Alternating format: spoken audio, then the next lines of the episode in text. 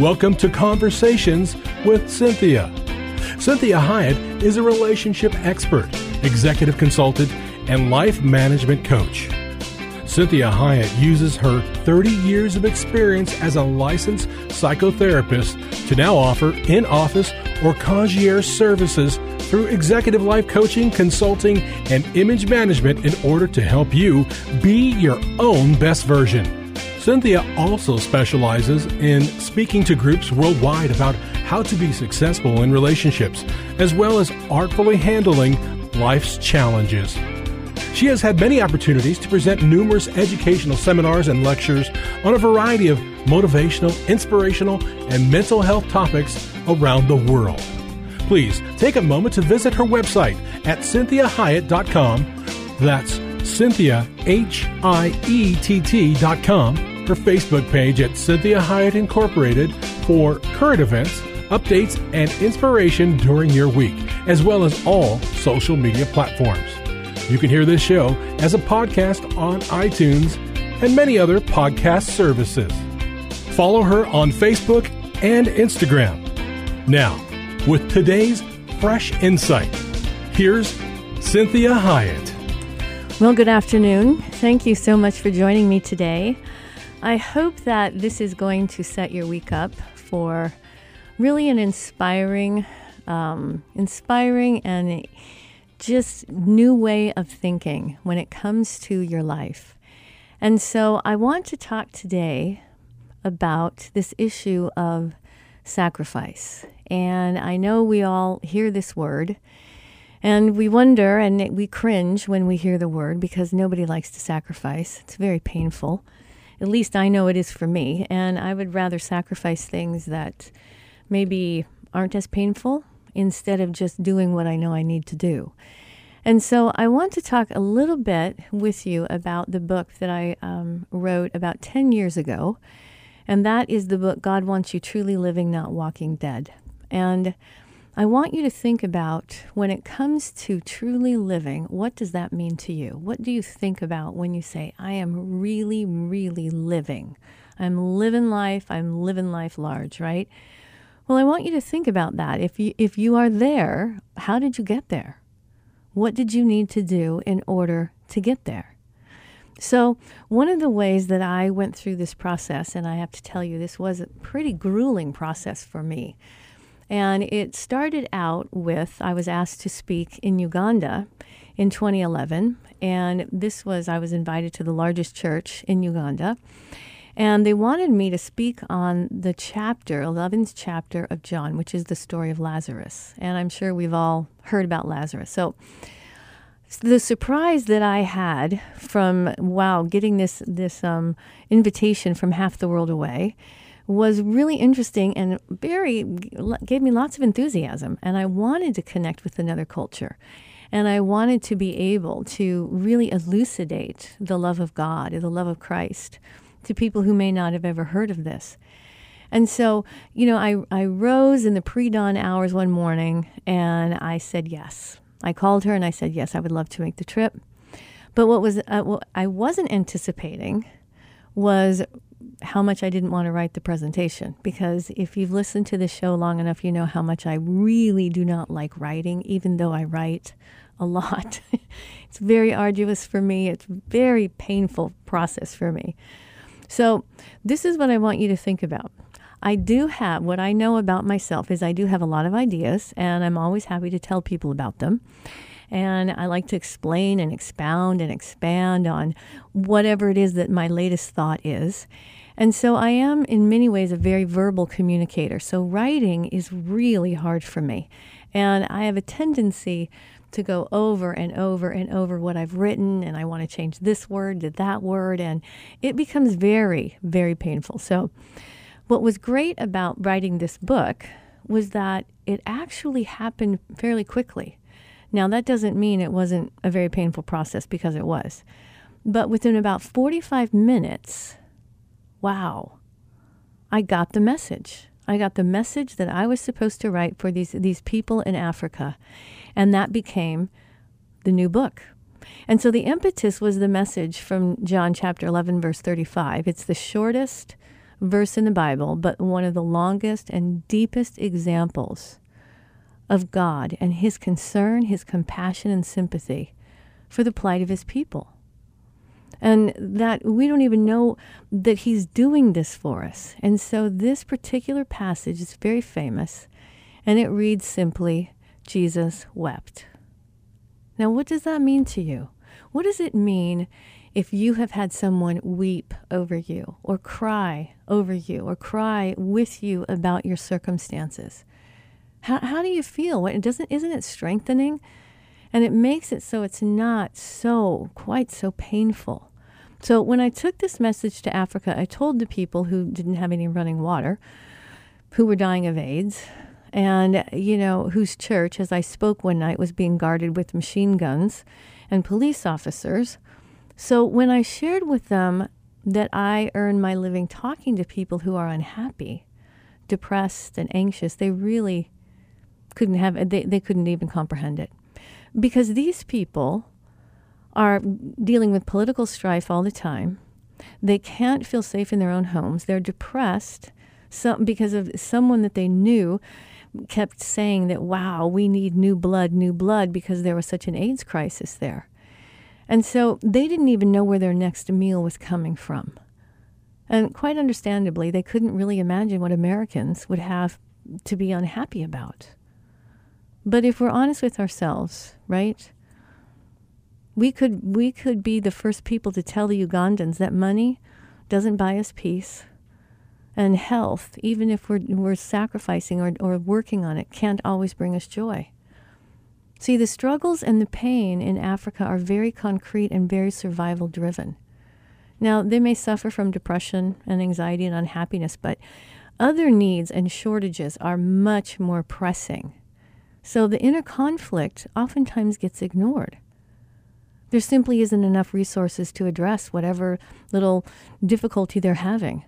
And so the struggles of first world dwellers are intensely internal. See, our physical needs are met, for us, most of us in America. And in our comfort, we become keenly aware that our inner world is a disaster. And there are wars inside of our minds. When we have the time and energy to take a look, right? We hunger and we thirst, right? Maybe we're dying. But if we're honest with ourselves, we know that we have a lot more advantages than any other country in the world, even when ours is in such disarray right now. So while I don't have answers, right, to end world hunger or spread peace throughout the earth, I can address the inner turbulence that we all face. And so the message that I was really contemplating and putting together was that God revealed to me in this early morning that whether you're a distressed Ugandan looking for meaning in the midst of great difficulty, or a comfortable American searching for the ever-elusive happiness, this is a way to help put off what is weighing you down, so that you can come closer to becoming the best version of yourself. And I'm sure you've heard me say this so often, be your own best version. Well, this is one of the ways I got it. This is one of the ways that God revealed it to me. And so we are subject to the whims of this sin-stained, life that we have. But what we do know is that God is perfect and all-knowing. And even when it comes to the trickiest areas of our life, he is with us. And so this message has been, really given to me by God, and it was a great experience, even though it forced me to really look at my own life. So wherever you place your trust or whomever you follow, the way is the same, as are my answers. You don't have to believe in God to benefit from these insights. The insights that I'm giving you, you don't have to attribute them to God. But just know, what I have to tell you is simply the only successful way I have ever come across how to live the abundant life and want it to be possible for every human on this planet, no matter what their circumstances. And so you might say, what, even me? Perhaps you're facing really deep-seated, dark internal pain, and you've only just begun to sort it out. Maybe you're more concerned about physical safety right now. And it could be that your life maybe appears to be in working order, but you know it's not. Or quite possibly, it seems that your life is a bundle of messes that no one, not even a higher power, could sort out.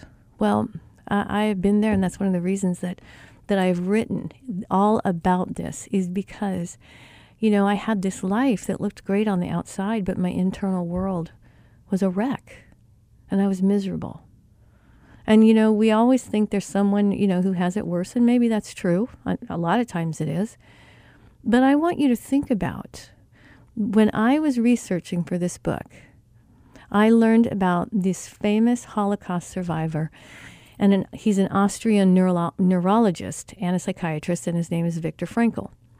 And I've read so many of his books. And so, like millions of other people, he was exposed to these hellish, hellish atrocities on a daily basis, not much more than maybe 70 years ago. So he survived incredibly. And the way he did was that his hope in humanity kept him alive. So he survived, and incredibly, I mean, really think about this, his hope in humanity also survived. So he survived by becoming bigger than the trauma, not through closing a blind eye, but through clinging to what he knew was good and finding meaning where it looked to anyone else like there was no meaning. See, my point is not that he and the others, quote, had it worse than us. You know, we can always find someone that has it worse than we do. But what happened was Dr. Frankl managed to rise above it and to discover the abundant life that God had for even him, even in a place of death.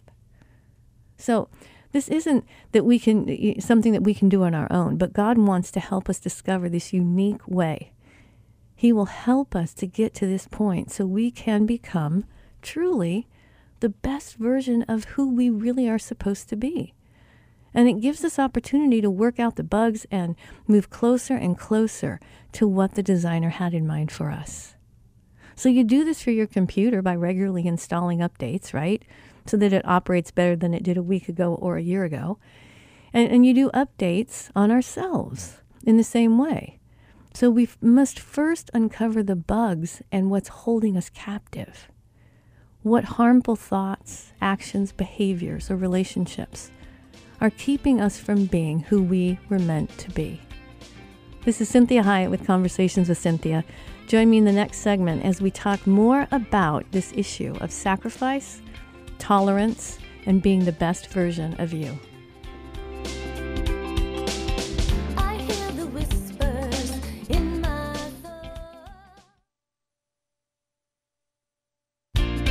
Well, welcome back. You're listening to Conversations with Cinthia. Thank you for joining me, and thank you also for visiting the website, taking advantage of all the things that are available there. There are study guides. There are many books that you can download as well. And there's thoughts for the day. So there's all kinds of things that you can find to really help you be the best version of you. So we are talking about this issue of sacrifice and what it really means in our life. And so what do we have to die to in order to live for? And this is one of those hardest things that I have ever come to really understand and actually see if I can walk it out. And I can tell you that the more I work on it, the better I get and the better my life is. I wish there was an easier, faster way to get to where I want to be, but I know that anything that is worth anything requires sacrifice, right? So when we think about sacrifice, I want to tell you from I want to educate you a little bit on sacrifice. See, sacrifice is offering a material possession, or in other cultures, the lives of animals or humans even, to a deity as an act of propitiation. I always struggle with that word, or worship. So we have evidence of ritual animal sacrifices that we've seen since ancient Hebrew and Greek times. And it probably existed before that. But the evidence of ritual human sacrifice can also be found back to at least pre-Columbian civilizations. as well as European civilization. So there's a variety of ritual non-human sacrifices that are also practiced by many or numerous religions today. So what I'm wanting you to think about is this idea of sacrifice. And so none of us want to really sacrifice, but if you have ever sacrificed anything in your life, we do know it feels better. And we do know that it works. And so all through history, we have all kinds of ways that people sacrificed. And usually what they did was sacrifice anything other than themselves, right? The only person that ever sacrificed himself, truly sacrificed himself, was Jesus Christ. So think about that. All this history we have about sacrifice has more to do with giving something away that you think you might be able to live without, right? So some of the sacrifices were fruit or vegetables. Some were animals. Some was a portion of money that someone might have had, but not all their money. Sometimes we can say that sacrifice may be time. And that's a tough one for Americans, because Americans really, really worship time. And so time is a great sacrificial process if you're actually doing it with a heart of love. So when we think about this idea of sacrifice and what sacrifice really means, I want you to think about in the Christianity version of sacrifice. See, God became incarnate as Jesus, sacrificing his son to accomplish the reconciliation of God and humanity. And see, he had been separated from people because of their sin. And so this is where we get God's justice required some atonement for sin. So he didn't want to sacrifice his people, so he sacrificed himself. So I want you to ask yourself, what do you need to sacrifice? What needs to die for you to live? Now, if you've been listening to the show for any length of time, you know my favorite thing is pretzels and Diet Pepsi, right? I have been drinking Diet Pepsi since I was, I don't know, 12, probably. And so diet soda just always was. I just always drank it.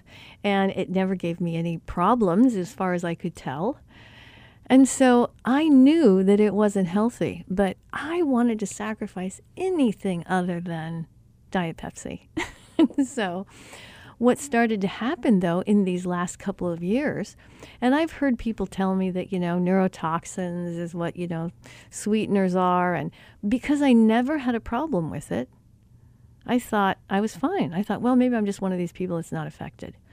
Well, it started to affect me. I started to think, why am I having trouble with time? I'm like not taking, like I'm not remembering time well. Or why am I not remembering names like I always used to remember them? Why am I having difficulty, you know, if I'm scheduling and I'm thinking, did I write that down? Did I not write that down? Well, I went to see a doctor and I never wanted to believe it, but she said, you know, I think it's the Diet Pepsi. I think that's what you need to give up. And I was like, oh gosh, you know, I've known this for the last, 30 years that I probably needed to quit Diet Pepsi. But this time I thought, you know what? Wow, if I don't, what's going to happen to me in the next 10 years? And I won't be able to do what God has called me to do. I won't be able to be the person that I'm supposed to be. So am I willing to sacrifice? And so this was a huge sacrifice for me. Now, I'm sure for a lot of you that are listening, you're thinking, Diet Pepsi, really? That was the big deal for you? So, you know, I really do understand that this time with God, when I said, okay, no more Diet Pepsi, it was a big deal. Now, you know the story. If you've listened to this show, you know that prior to this, in my college years, I smoked all the time, and I loved cigarettes, and I hated the fact that I knew that I had to quit.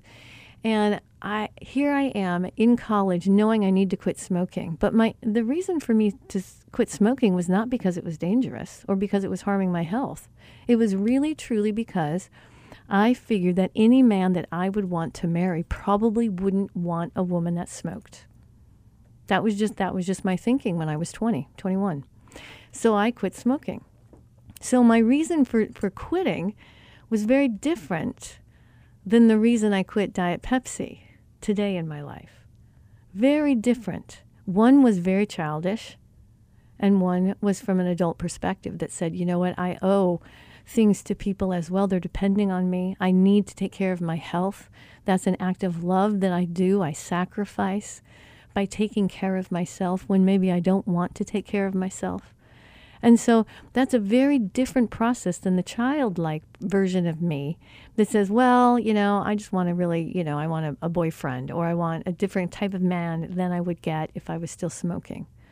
And so I want you to think about this idea of sacrifice in your life. It doesn't really have to make sense to anybody else but you, okay? You don't have to justify it to anyone. You may have to sacrifice driving fast. You may have to sacrifice some of the language that you like to use on a regular basis. You may have to sacrifice actually listening to the alarm and getting out of bed in time. So there's all kinds of ways that we sacrifice. And I want you to know that God appreciates all of it. But more than anything, He understands very well what sacrifice is about and why it's so painful, but why it is also so very powerful. So I want you to think about, wow, what needs to die in order for me to truly live? What do I need to sacrifice for God, for myself, for my friends, my family, my job, whatever it may be? I want you to think about this gift of sacrifice that you give to the world and to the people that love you. So join me in the next segment as we continue with this idea of sacrifice.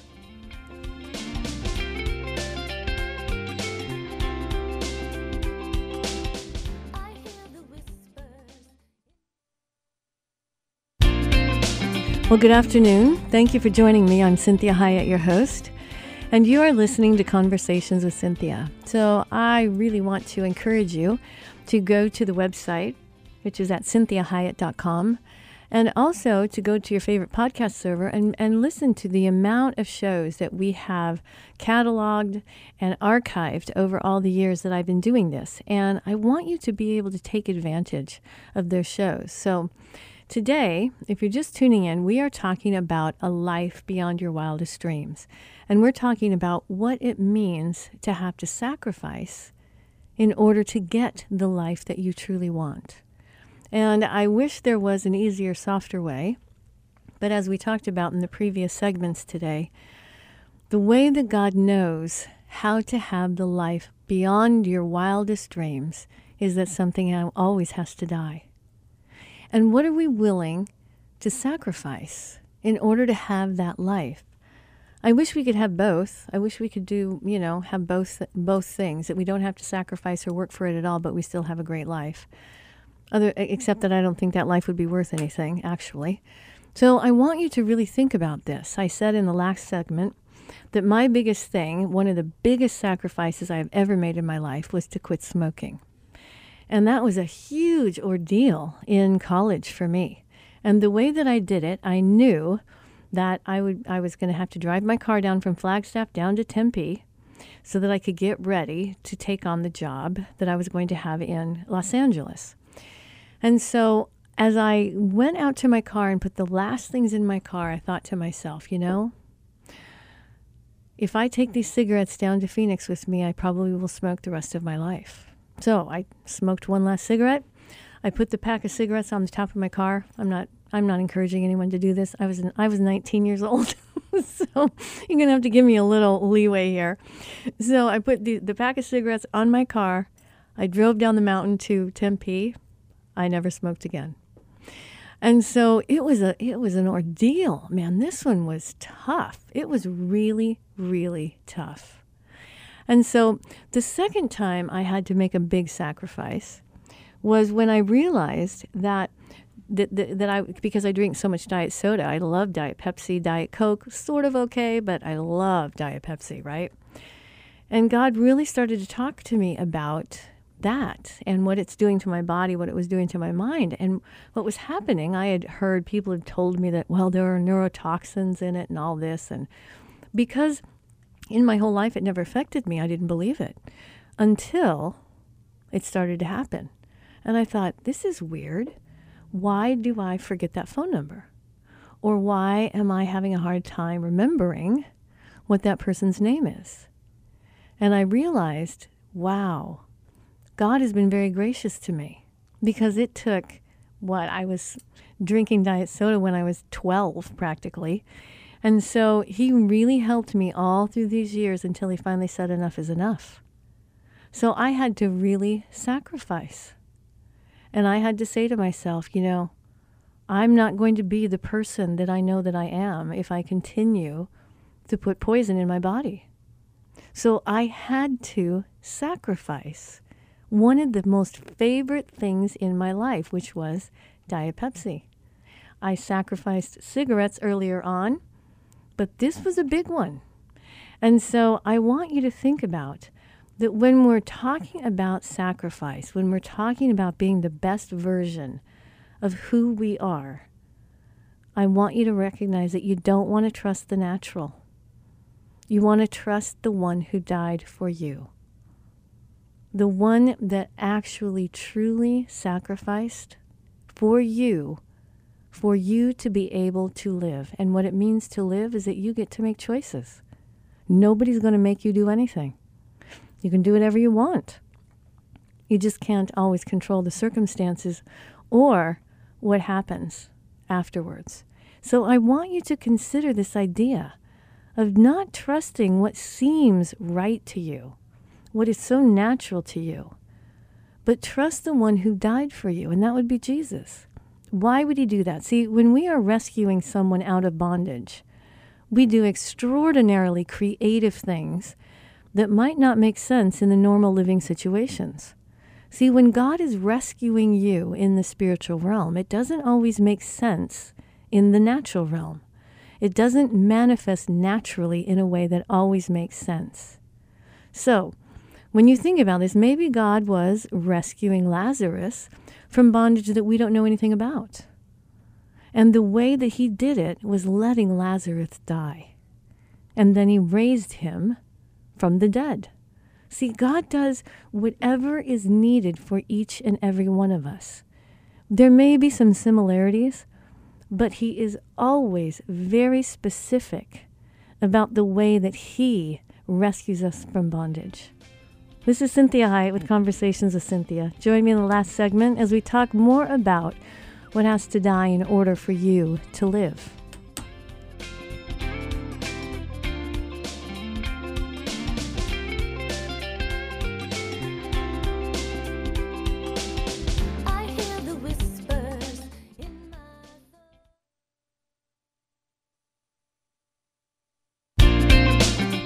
Well, welcome back. I'm Cinthia Hiett, and you are listening to Conversations with Cinthia.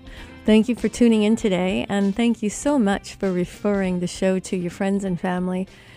We really do want to be the best version of ourselves. So we want to be who God has truly created us to be, what he originally envisioned.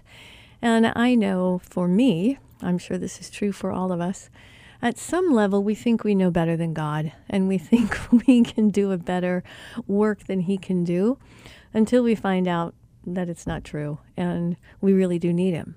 So what I want you to think about is we are talking about this idea of sacrifice and what has to die so that you can have the life that you were intended to have. And so I want to read you some verses that helped me when I was going through some of this process. And this is Jeremiah 33:3.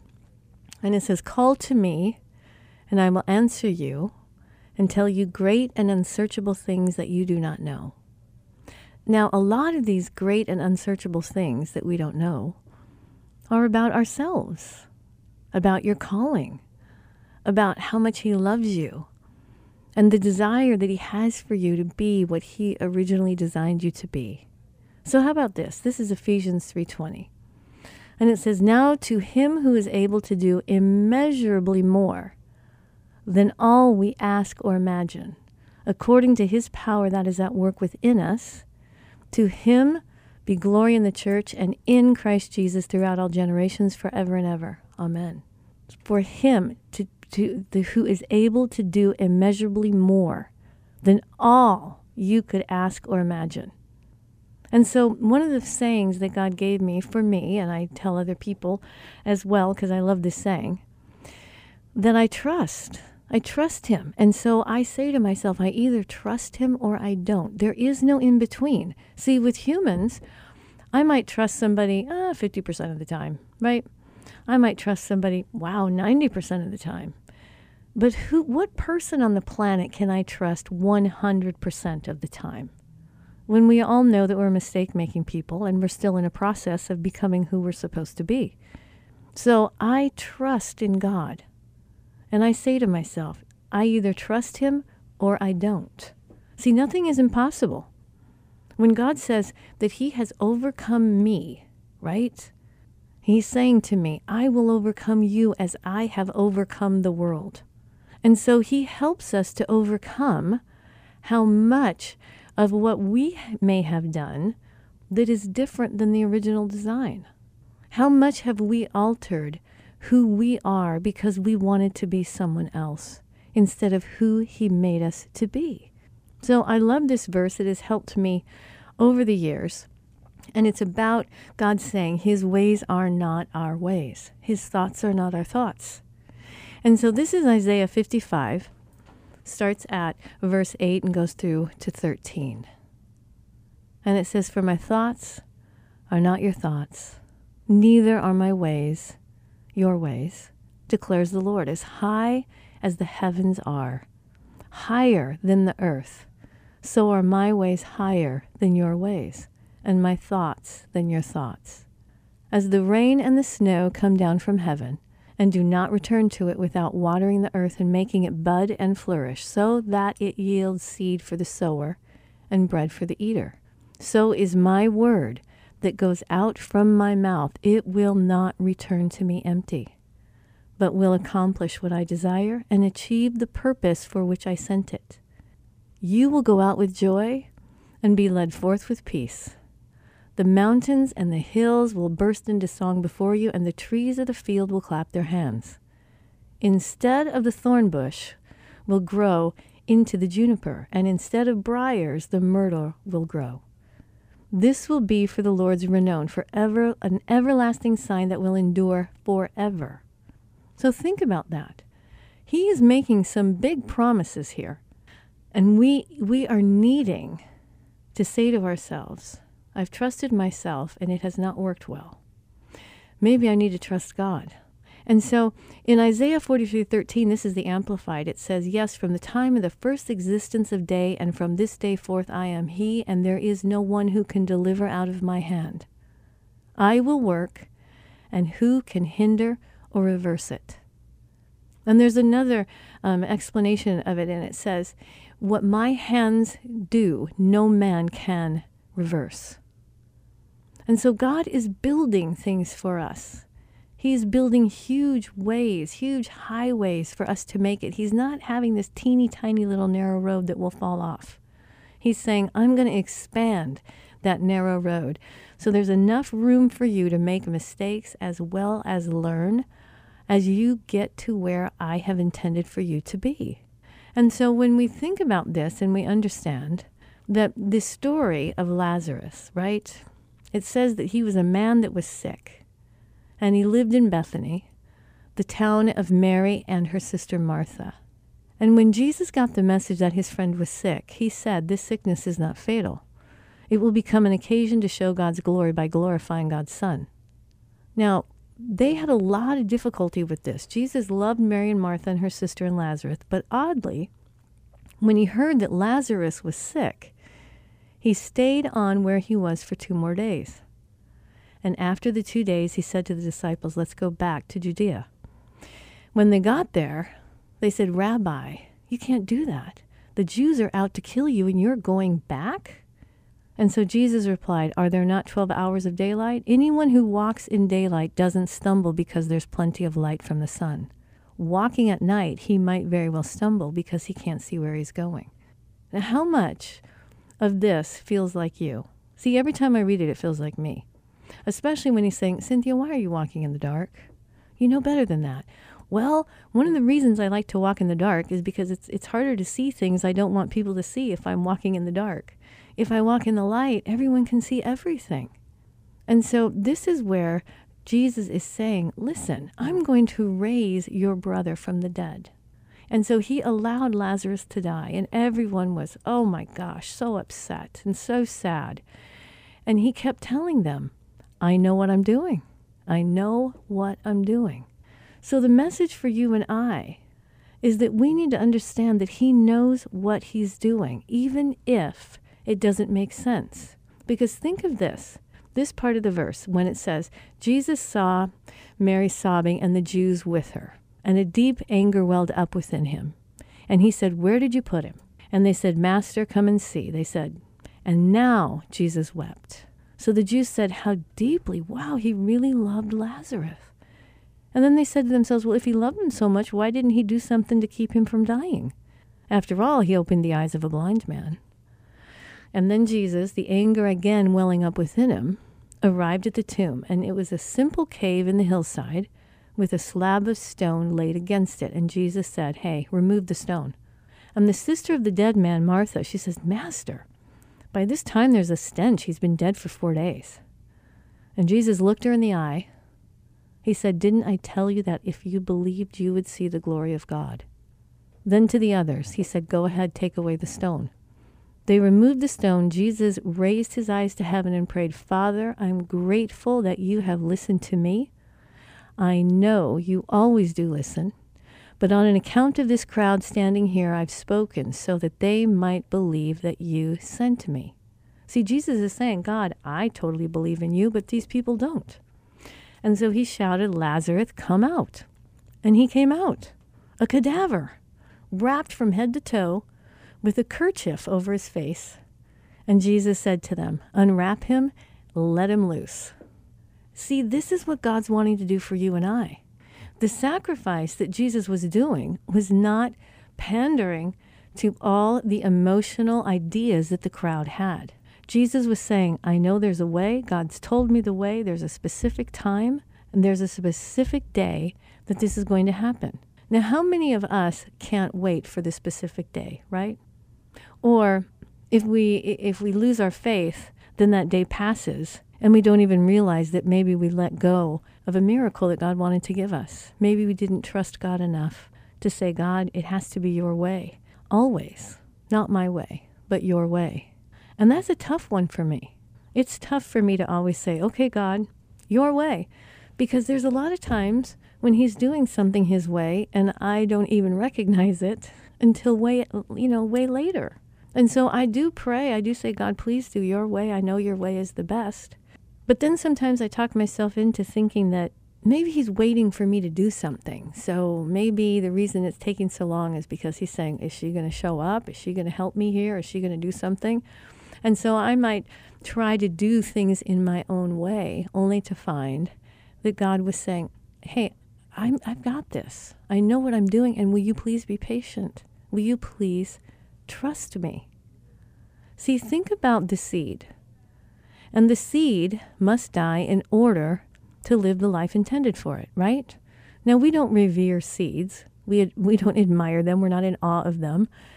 But we do look forward to the bloom of that seed. So what is your seed that must die in order for God to bloom in you, in order for you to be his original manifest creation? See, don't nurse the seed. Don't protect the seed.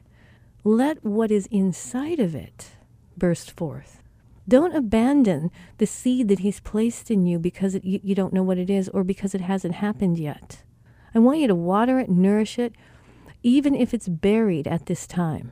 The sacrifice here is waiting. Do I trust God or not? So I have to not let whatever that hope or that dream is, I can't be afraid to let it die. What if it dying is the very thing that gives the most beautiful bloom in my life that could have ever occurred? So don't be afraid to let that thing die, to break out of that outward shell. Lazarus died so that we could truly live, so he could live out his calling. And while he was going through this sickness, something was needing to die. So what might have died was his sickness. And that was the sickness that was being used to kill something. So what might be dying so that when I, quote, awake, I'm free? Jesus died in order for us to live. And this is what he wants us to do. He wants us to trust him. He wants us to trust him with whatever our hopes and our dreams are, our coulda, shoulda, woulda's, if only then, whatever is the thing that we think is going to help the life that we need to live be more doable, more palatable. And I want you to think about this. I want you to say, first and foremost, I need to not always look horizontally. So it didn't happen today, so maybe God's not going to do it. I want you to put your eyes vertically. I want you to look up. I want you to say, my hope is in God, not in my own ideas, not in my own strength, not in my own power. But I have the best friend a person ever could have, someone that is willing to die for me and tolerate my fear, tolerate my worry, tolerate my impatience. And so he's so kind and so gentle. And many times the kindness and gentleness doesn't feel good because we think he should be working harder, doing it faster. So I want to encourage you today to really, truly sacrifice what you know needs to sacrifice so that you can truly live to be the person God's created you to be. So God bless you. I look forward to talking with you next week.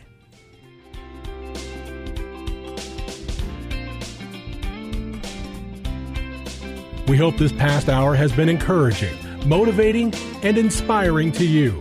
The messages and teachings shared during the show are given as a way to reach you, the listener, with ideas and insights on how you may not only improve your life, but have more successful and meaningful relationships as you become the best version of you. Cinthia is available as a keynote speaker or guest speaker for your corporate or spiritual events. Cinthia is able to customize a message for any audience attending a meeting, retreat, or conference. In addition to this, she oftentimes partners her messages with music, as she is a singer and musician. Please contact her through her website at CinthiaHiett.com. If you missed any part of this program, you can download the most current show from her website at CinthiaHiett.com or hear a replay on your favorite podcast server. Please take a moment to visit her Facebook page at Cinthia Hiett Incorporated and leave your ideas and comments about today's show. Now, be your own best version.